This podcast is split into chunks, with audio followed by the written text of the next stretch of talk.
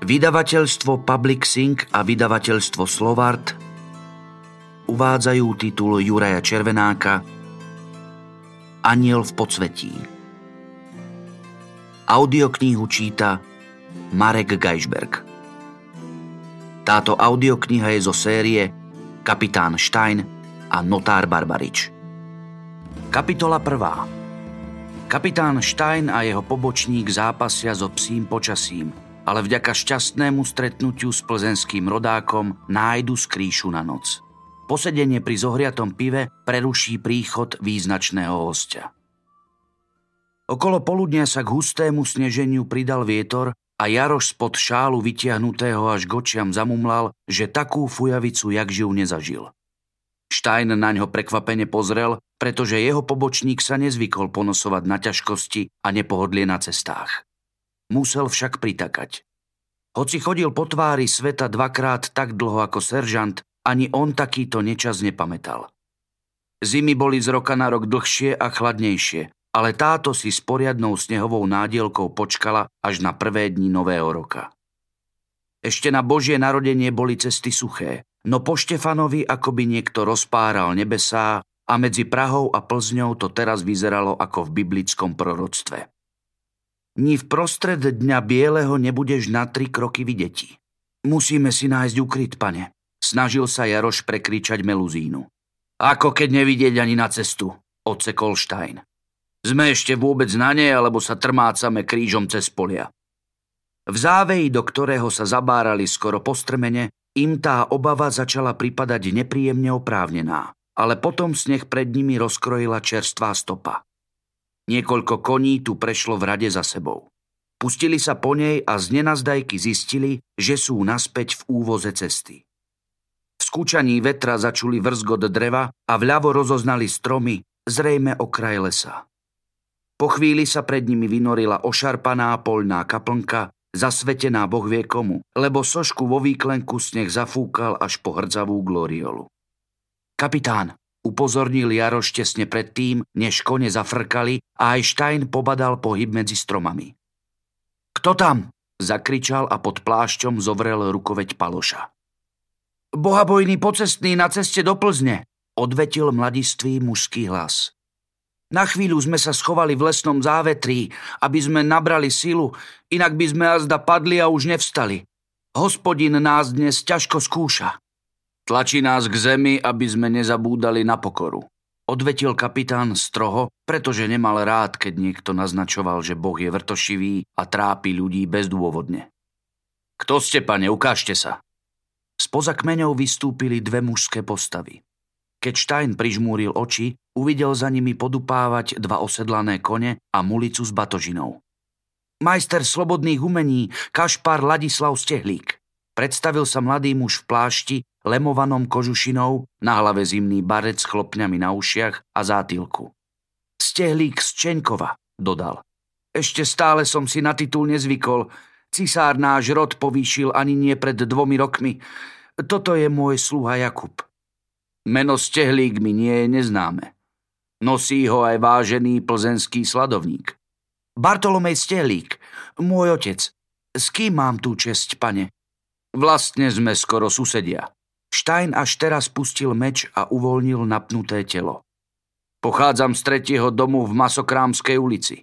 Myslíte, Stehlík si zaclonil oči dlaňou v rukavici a lepšie sa jazdcovi prizrel. Dom u dračej hlavy? Práve ten. Vy teda musíte byť kapitán Stein. Joachim Stein zo Striebornej skaly. Chýrečný turkobíca, Lovec zločincov, kladivo na nepriateľov ríše, vydýchol stehlík úžasnuto a šibol pohľadom na druhého jazdca.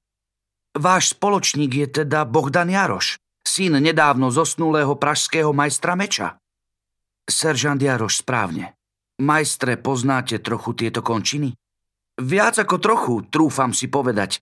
Od študentských čias žijem prevažne v Prahe, ale domov cestujem viackrát za rok a na tejto trase poznám skoro každý kameň. Takže viete, kde sa nachádzame? Veľmi presne. Toto je Svetokrištovské cestie nedaleko Holoubkova. Nájdeme tu niekde útočisko pred Metelicou. Som odhodlaný ešte pred súmrakom dôjsť do Rokician. Na predmestí stojí zájazdný hostinec s vynikajúcim pivom a ešte lepšou kuchyňou. Nikdy ho neobídem, či už cestujem do Prahy alebo domov. Ako je to ďaleko? Nie viac ako tri míle. Stein sa otočil k Jarošovi. Tri míle v tomto dopustení. Zvládneme to, seržant. Ak nám bude odmenou nocľah pod strechou, navyše s dobrým jedlom a pivom, rozhodne by sme sa o to mali pokúsiť, pane. Stein sa uškrnul po pod srieňom pokryté fúzy. Súhlasím. Majster Stehlík nebude vám prekážať, ak sa k vám pripojíme. Práve naopak, pán kapitán. Budem poctený. Ráčte ma nasledovať. Meluzína podráždene zakvílila, ako by pochopila, že práve vymysleli plán, ako uniknúť jej ľadovým pazúrom. Vietor trhal slová od úst, ale ani to nezabránilo Stehlíkovi v ústavičnom rapotaní. A tak si Stein a Jaroš na tých troch míľach do Rokician museli vypočuť, že Boh požehnal sladovníckého majstra Stehlíka a jeho ženu mimoriadne početným potomstvom. Avšak zo 17 detí sa dospelosti dožili len štyria synovia a jedna dcéra. Padlo rozhodnutie, že remeslo prevezme syn Ondřej, kým Kašpar a jeho bratia Jan Ladislav a Bartolomej mladší dostali príležitosť cestovať a študovať. Kašpar sa mal stať kňazom, ale na pražskej jezuitskej škole mu čoskoro začalo byť úzko. Objavil v sebe vášeň pre matematiku, geometriu a astronómiu, nepohrdol ani alchímiou. Dokonca písal básne a stihol už zostaviť dva kalendáre s astrologickými predpovediami. Na univerzite v Ingolštate získal titul majstra slobodných umení a po návrate do Prahy si jeho všestranné nadanie získalo podporu takých vplyvných ľudí, akými bol dvorný lekár Tadeáš Hájek z Hájku či rektor Karlovej univerzity Martin Bacháček. No ako každá učená hlava, aj Kašpar Stehlík mal ťažkosti so živobytím. Aby sa mohol venovať rozličným pokusom, pozorovaniam, výpočtom a písaniu, potreboval hmotné zabezpečenie. A keďže sa mu dosiaľ nepodarilo získať bohatého mecenáša, nezostalo mu iné, len sa spoľahnúť na podporu rodiny. Vlastne sa vraciam do Plzne, aby som sa oženil, vzdychol si mladík. Kráčal s bradou pritisnutou k hrudi, aby mu pichľavé vločky nešibali do tváre. Počujem, že vás tá vyhliadka príliš neteší. Neodpustil si Stein káravý tón. Muž by nemal žiť po darovnici bez potomstva. Založiť si rodinu je povinnosťou každého riadného kresťana. Pokiaľ nezasvetil život Bohu, pravdaže. Súhlasím, ale nádejal som sa, že do manželstva vstúpim s vrelým citom v srdci. A keď nie to, aspoň vedený náklonnosťou či porozumením. Lenže za mnou sa poznám iba z letmého videnia. Nikdy som s ňou neprehodil ani slovka. Netuším nič o jej povahe.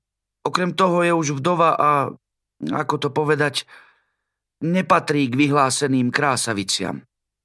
Manželstvo s ňou vám dojednal pán otec? U stehlíkovcov iné manželstvá ako tie z rozumu ani neuzatvárame. Otec svoju obživu a celé imanie získal svadbou so ženou, ktorá zdedila dom s právom sladovne. Podobne výhodne oženil aj mojich bratov. Teraz som na rade ja. Anna je dcérou majstra Šimona Plachého, zámožného plzenského notára. Navyše po nebohom pánovi Geronisovi z Libušína zdedila titul, niekoľko domov v Plzni a rozsiahle grunty v okolí. O živobytie máte na dosmrti postarané. Nepochybne, pán kapitán, ale nebudem už môcť vyučovať na škole. To môžu len muži v celibáte. Už teraz pociťujem manželstvo ako reťaz, ktorá ma pripúta k Plzni. Moje záujmy sú inde, v tomto období najmä v Nových Benátkach. Možno ste počuli, že na tamojšom zámku sa s cisárovým dovolením usídlil majster Tycho de Brahe. Obávam sa, že o nikom tohto mena som dosiaľ nechyroval. Skutočne? Vynikajúci dánsky astronóm. Pomáhal som mu na zámku zriadovať hvezdáreň a alchymistickú dielňu. S tým súvisí druhý dôvod, prečo sa uprostred zimy plahočím do Plzne. Stehlík zmlkol a chvíľu sa zanovito predieral fujavicou. Stein ho neposmeľoval otázkami, doliehala na ňo únava a sústrediť sa na to, aby mladíka vôbec počul, ho stálo veľa úsilia. Je to tajomstvo, ktoré prísne chránim, Nevydržal stehlík dlho. ale nazdávam sa, že s vami sa oň podeliť môžem. Komu inému dôverovať, ak nie mužovi, čo sa preslávil vernou službou ríši a prenasledovaním ukrutných zločincov a zradcov. Nemusíte, začal Stein, ale mladík mal očividne potrebu zveriť sa. V batožine skrývam fľašu so vzácným elixírom. De Brahe na ňom usilovne pracoval od jesene, keď sa do Benátok presťahoval. Kto ho užíva, neochorie na mor. Veziem ho jeho veličenstvu. Ako asi viete, panovník trpí veľkým strachom z nákazy. Niektorí, poznamenal nečakane Jaroš, tvrdia, že panovník trpí veľkým strachom zo všetkého možného aj nemožného. Stein na ňo úkosom zazrel, ale nič nepovedal. Nuž, áno, aj ja som započul čosi také, prisvedčil Stehlík ale epidémia je hlavnou príčinou, prečo sa aj s celým dvorom presťahoval do Plzne. V uliciach Prahy už skoro dva roky vyčíňa čierna smrť a napriek mrazom nie a nie poľaviť. De Brahe však dodržal svoj sľub a namiešal silný elixír, ktorý cisára spolahlivo ochráni pred každou pliagou. Ak je tak, veziete veľmi cenný náklad, povedal Stein. Dajte na mňa, majstre. To tajomstvo už nikomu nezverte až kým nádobu nevložíte do panovníkových rúk. Iste, dám si pozor. Vďaka za radu, kapitán. Štajnovi nedalo pokoj, že stehlíkom velebený hostinec stojí na Rokycanskom predmestí. Skúsenosť mu vravela, že krčmy vystrčené pred mestské opevnenie sa zvyčajne netešia dobrej povesti. Neraz to boli obyčajné nevestince, zapľúvané hniezda hriechu a zhromaždiská kadejakej spodiny, ktorej obživa nemala nič spoločné so svetskými ani božími zákonmi. Nie, že by mu v neprestávajúcej fujavici nebol aj pochybný brloch lepší ako nocľah v záveji alebo dedinskej šope. Priamo na mieste sa však jeho obavy rýchlo rozplynuli. Hostinec u sítého kráľa vyzeral ako sídlo Zemana či zámožného statkára obohnaný palisádou prerušenou murovaným portálom s dvojkrídlovou bránou, vnútri udržiavaná poschodová budova s dlhou verandou, pavlačou a vysokou sedlovou strechou s niekoľkými vykiermi.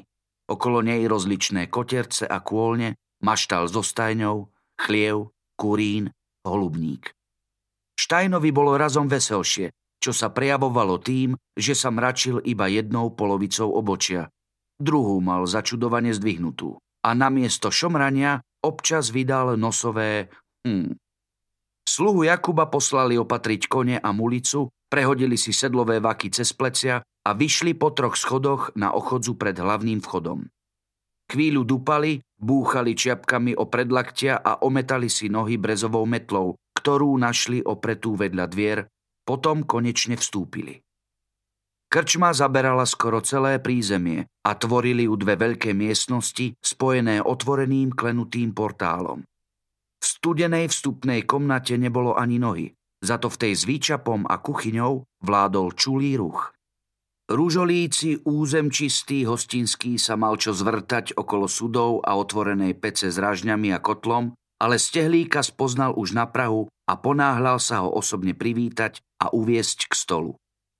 Objednali si jedlo, pivo a dve posledné voľné izby na poschodí. Stehlík siahol po mešci, ale Štajn ho zastavil a blisol strieborným toliarom s profilom cisára Rudolfa. Pozývam vás, pán Stehlík. Dovolte mi aspoň takto sa vám odvďačiť za to, že ste nás doviedli po túto strechu. Krčmár si pri klaňaní skoro rozbil čelo o hranu stola a rýchlo odbehol.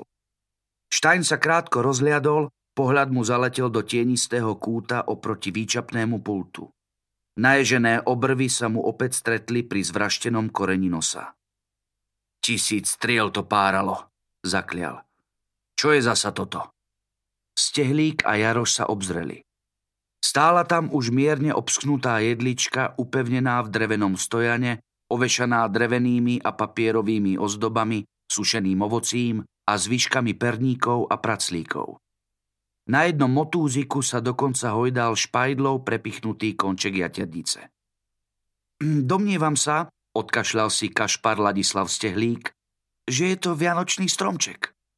Čože? Zatváril sa Stein, ako by prežral muchu, čo práve vzlietla z lajna. Nový luteránsky výstrelok, rozšírený hlavne v bavorských a saských mestách. V predvečer narodenia pána si vo svojich príbytkoch postavia ihličnatý strom, boha toho ozdobia a Vary im nie je dobrý Betlehem s Jezuliatkom, Jozefom, Máriou a tromi kráľmi. To je pre väčšinu luteránskych odnoží modloslužobníctvo. Štajnovi navreli žili na sluchách takže si radšej dovlečú do domu takúto ohavnosť, ktorá na stohonov smrdí pohanským bosoráctvom. Bodaj sa v pekle škvarili. Súhlasím s vami, kapitán, je to nehoráznosť a kacírstvo. Dúfal som, že sa neuchytí, ale ako vidím, rozšírilo sa už aj do českých krajov. Keby vonku nezúrila taká metelica, zavrčal Stein. Zdvihol by som sa a hľadal nocľah inde. No už sa bez tak zotmelo a rokycanské brány budú zamknuté. Navrhujem zaťať zuby. Jednu noc pod luteránskou strechou hádam prežijeme. Jačmenné pivo malo farbu lesného medu, akurátnu horkosť a dnes sa podávalo zohriate, takže čoskoro rozmrzli na tele i na duchu. Ak smiem byť taký smelý kapitán, stehlík si odgrgol do peste. Čo vás vlastne ťahá do Plzne? Po toľkých rokoch, navyše v období tak nežičlivom pre cestovanie, usudzujem, že nejde o bežnú zdvorilostnú návštevu.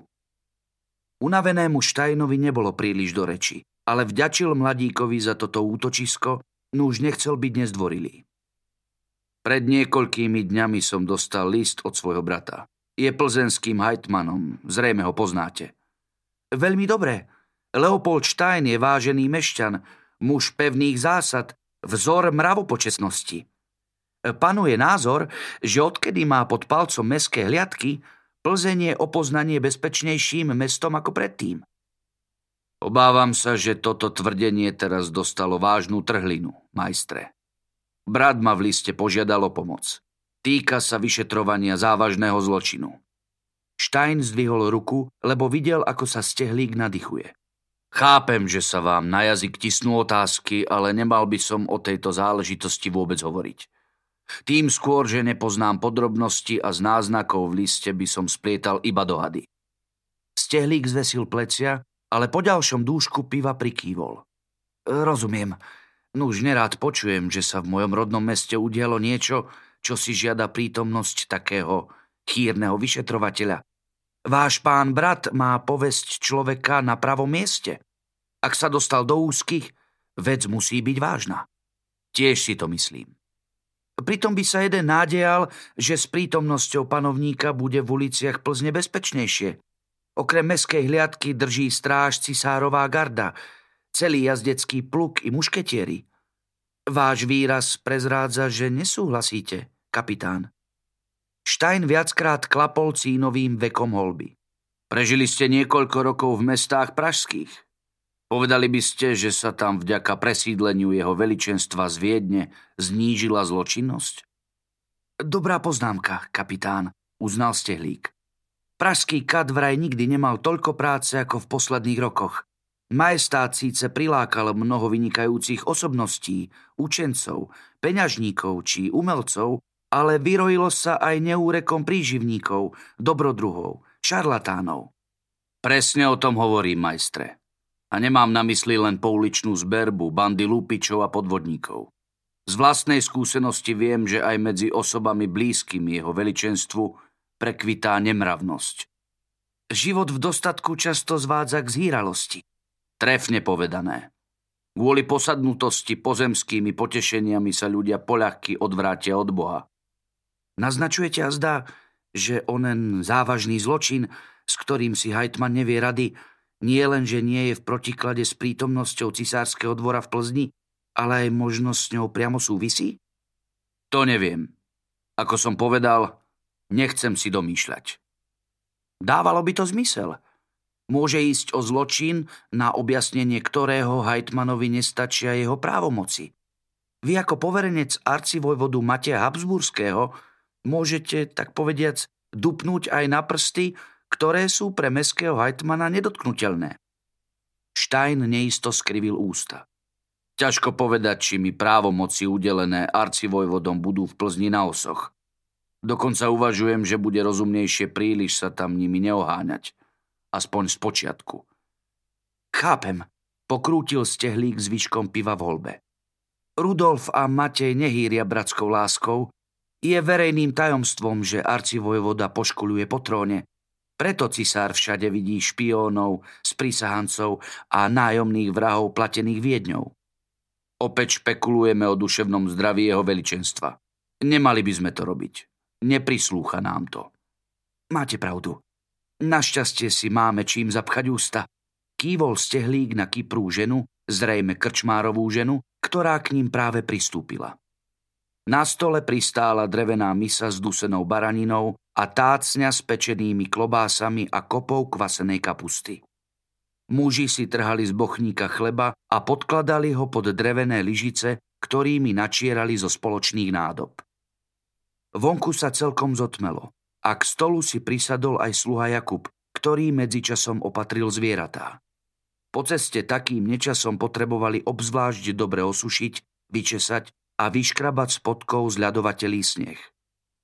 Štajn zývol a podotkol, že po takom vyčerpávajúcom dni nezaškodí ísť si ľahnúť aj v túto nie príliš pokročilú hodinu.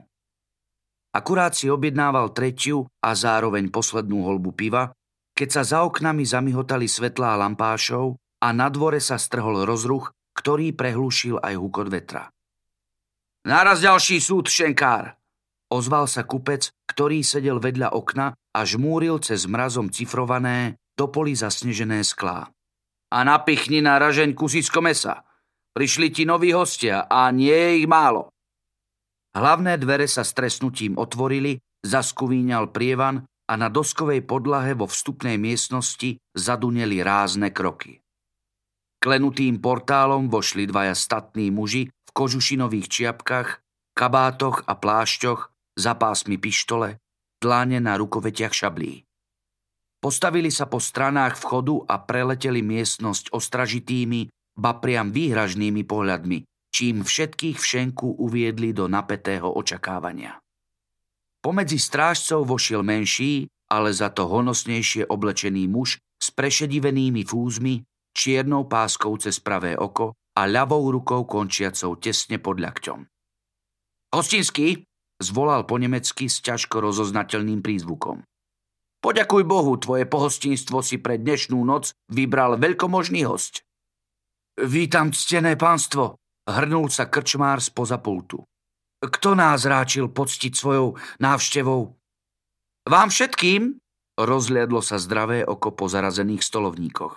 Ohlasujem príchod jeho výsosti Michala Petrasku, kniežaťa Valašského a z vôle jeho veličenstva ochrancu trónu Sedmohradského.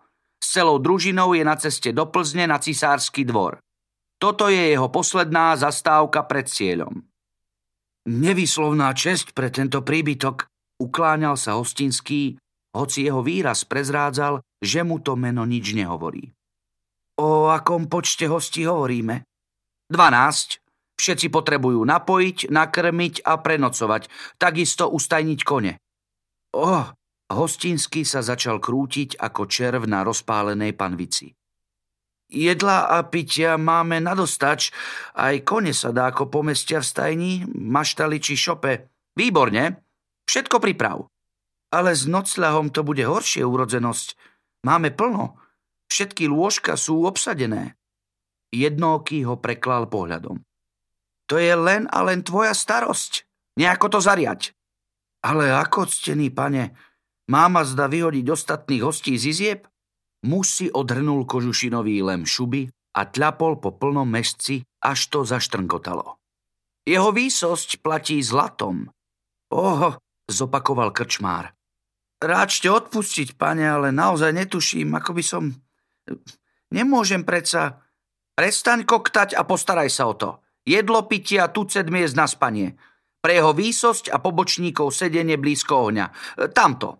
Ukázal muž na široký stôl, za ktorým sa tiesnili vyjavení kupci, furmani a pocestní. Uvoľnite ho hneď. Izby sú na poschodí, predpokladám. Tak je, pane, ale ako som už povedal, Najväčšiu vypracete pre nášho pána. Kvôli bezpečiu jeho výsosti sa v susediacich komnatách nesmie zdržiavať nikto cudzí, iba členovia kniežacej družiny. Na palotu sadlo ticho, rušené len dupotom a šomraním ďalších jazdcov, vchádzajúcich cez verandu do vstupnej komnaty. Ukážte mi toho blázna. Kašpar Stehlík z Čeňkova vytreštil oči na Štajna, pretože tie slová vyšli z jeho úst. Keď pobadal, že sa ku kapitánovi obrátili aj ostatné tváre v miestnosti, nenápadne sa od neho odtiahol. Stein si glgol piva z maľovanej holby a s pohľadom upreným kam si medzi prázdnu misu a tácku zašomral. Chcem vidieť, kto sa opováži vyhodiť ma z lôžka, za ktoré som už zaplatil. Jednoký urobil krok k nemu. Koho nazývate bláznom, človeče? To je urážka. Zrejme vôbec netušíte, s kým máte tú česť. Viem to veľmi dobre, opáčil Stein chladnokrvne. Tvoj pán je Michal zvaný Chrabrý. Pri Kalugarenskom moste vyprášil mnohonásobnú tureckú presilu a osobne zrazil Sinan Pašu z konia. Potom spod pohanskej poroby oslobodil takmer celé Moldavsko a Valašsko a vyrazil na slávnu krížovú výpravu za Dunaj. Keby mu Bátoriovci a Habsburgovci vtedy neodmietli vojenskú pomoc, nakoniec by sa hádam oboril na hradby samotného Carihradu. Tak či onak, je to najudatnejší turkobíca pod slnkom. Nikto sa nemôže píšiť toľkými víťazstvami nad mohamedánskymi diablami. Jednooký natočil hlavu ako zvedavá vrana. Štajn vystrel plecia a zvrtol sa tvárou k nemu. Jednookému ovisli fúzy. Joachim Stein, ucedil. Lupu Rareš. Len čo som ťa začul, hneď som si spomenul, ako sičia sikulské hady. Kde si nechal ruku? Čo ťa do toho? Ocekol chlap, ale jedným dýchom dodal. Pod hradbami Nikopolu. Turecká šabla? Guľka z janičiarskej muškety. Tak mi dorantala pred lakte, že mi ho museli odrezať, aby som mohol pokračovať v boji.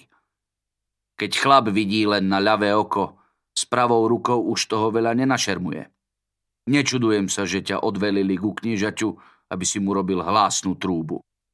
Ráreš už nemal vrchnú časť chrupu, takže keď zlostne zovrel čeluste, riedke spodné kolozuby mu trčali popri hornej pere ako opotrebované diviačie kly. Teba by som ešte roztancoval na konci šable, Štajn, keby ti noha dovolila. Vraj z teba turecký šíp spravil mrzáka. Stein sa chytil o kraje stola a vstal, pričom si dal záležať, aby na jeho pohybe nebolo badať ťažkosti s kolenom. Ako vidíš, nohy mi slúžia dobre. Stále máš chuť zakrepčiť si. Ozbrojenci pri dverách očividne usúdili, že kapitán predstavuje hrozbu. Obaja zovreli v dlaniach okované pošvy i rukovete šablí. Rarešovi stačilo lusknúť prstami, aby tasili, priskočili a zjednali poriadok. V tej chvíli sa však spoza Štajna zdvihol Bohdan Jaroš, ktorý už držal obnažený tesák s hrozivými zubami oproti zakrivenému ostriu. Počas rozhovoru ho nebadane vytiahol z pútka na opasku. Hneď z príchodu si získavaš priateľov lupu. Hlas dunel ako zvon a jeho majiteľ vyplnil celý vstupný portál. Bol neobyčajne robustný, čo mu ešte pridával vysoký kožušinový kalpak so sponou a trsom pier nad pravým uchom, ako aj huňatý plášť, ktorý ešte rozširoval už aj tak mocné plecia. Jeho tvár priam nútila sklopiť zrak. Bodavé oči pod naježeným tmavým obočím, ostré lícne kosti, vykrútené fúzy a hustá čierna brada by mohli slúžiť ako predloha pre portrét vládcu pekiel. Stein zaraz pochopil, prečo Michal Petrasku, zvaný Chrabrý, slávil toľké víťazstvá. Keď tento démon uprel planúci pohľad na nepriateľské šíky, osmanskí vojaci sa zrejme radšej sami nabodávali na koli a hroty kopí. Len nám dohaduje v nocľach, knieža, odvetil Rareš o mnoho miernejším tónom. Krčma je preplnená, takže budeme musieť...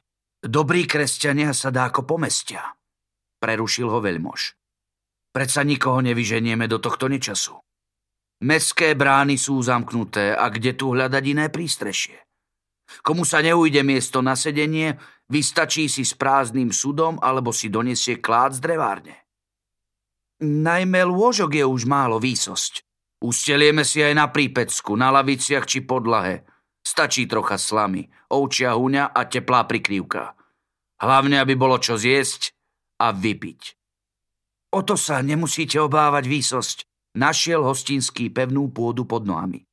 Jedla je dosť, piva a vína aj na týždeň, keby vás záveje nepustili ďalej. Zaraz začnem nosiť na stoli, ráčte si sadnúť. To je pesnička pre moje uši. Prikývol Petrasku a odvrátil zrak na Štajna a za ním stojaceho Jaroša s tesákom v ruke. Ak som dobre počul, natrafil si na starého známeho, Lupu. Predstavíš mi ho? Joachim Stein zo Striebornej skaly. Ozval sa promptne kapitán. Nechcel, aby za ňo hovoril sikulský had. K vašim službám, výsosť. Pozrime sa, Odysseus do Tisu. Poskočilo huňaté obočie. Je mi cťou, kapitán. Čo sa týka vašich služieb, veru by som nimi nepohrdol. No pokiaľ viem, momentálne plníte vôľu arcivojvodu Mateja. Dá sa to tak povedať, pritakal Stein. No do Plzne cestujem v súkromnej záležitosti. Odkiaľ sa poznáte tu nás s Rárešom? Naše cesty sa skrížili pri Kerestéši, pane. Ja som tam bojoval pod Maximiliánom Habsburským, on v sedmohradských oddieloch Žigmunda Bátoriho. Pri ústupe z boiska sa naše kompánie pomiešali a chvíľu sme v jednom chumli čelili tatárskej jazde. Nemalo to z vás urobiť druhov zbraní, ktorí si po rokoch padnú do náručia? Začudoval sa Petrasku. Bola to pohroma, pane, vložil sa do rozhovoru Rareš. Došlo tam k zvade, kto je vlastne veliteľ. Preto vypukol chaos a zahynulo viac mužov, než bolo nevyhnutné. Oveľa viac. Také jatky si nepamätám, potvrdil Stein. Knieža pokýval hlavou. Rozumiem, ťažko na tú bitku spomínať v dobrom. Sultán Mehmed v nej vybojoval pre Osmanov najväčšie víťazstvo od Moháča. Veľká potupa a nešťastný deň pre všetkých kresťanov. Vaša výsosť, vystrel sa Stein. Príjmete miesto pri našom stole? Síce nie je najbližšie k ohňu. Pán Boh zaplať, vaša spoločnosť mi bude vítaným rozptýlením. Očakávam však, že váš spoločník schová ten žabikláč. Pravdaže, kývol Štajn na Jaroša. Seržant bez slovka zastokol tesák, vzal svoju stoličku a so sklopeným zrakom ju ponúkol veľmožovi. Michal Chrabrý si zložil kalpak a nevšímavo prešiel popri Rarešovi, ktorý iba na prázdno zaklapol štrbavú čelusť.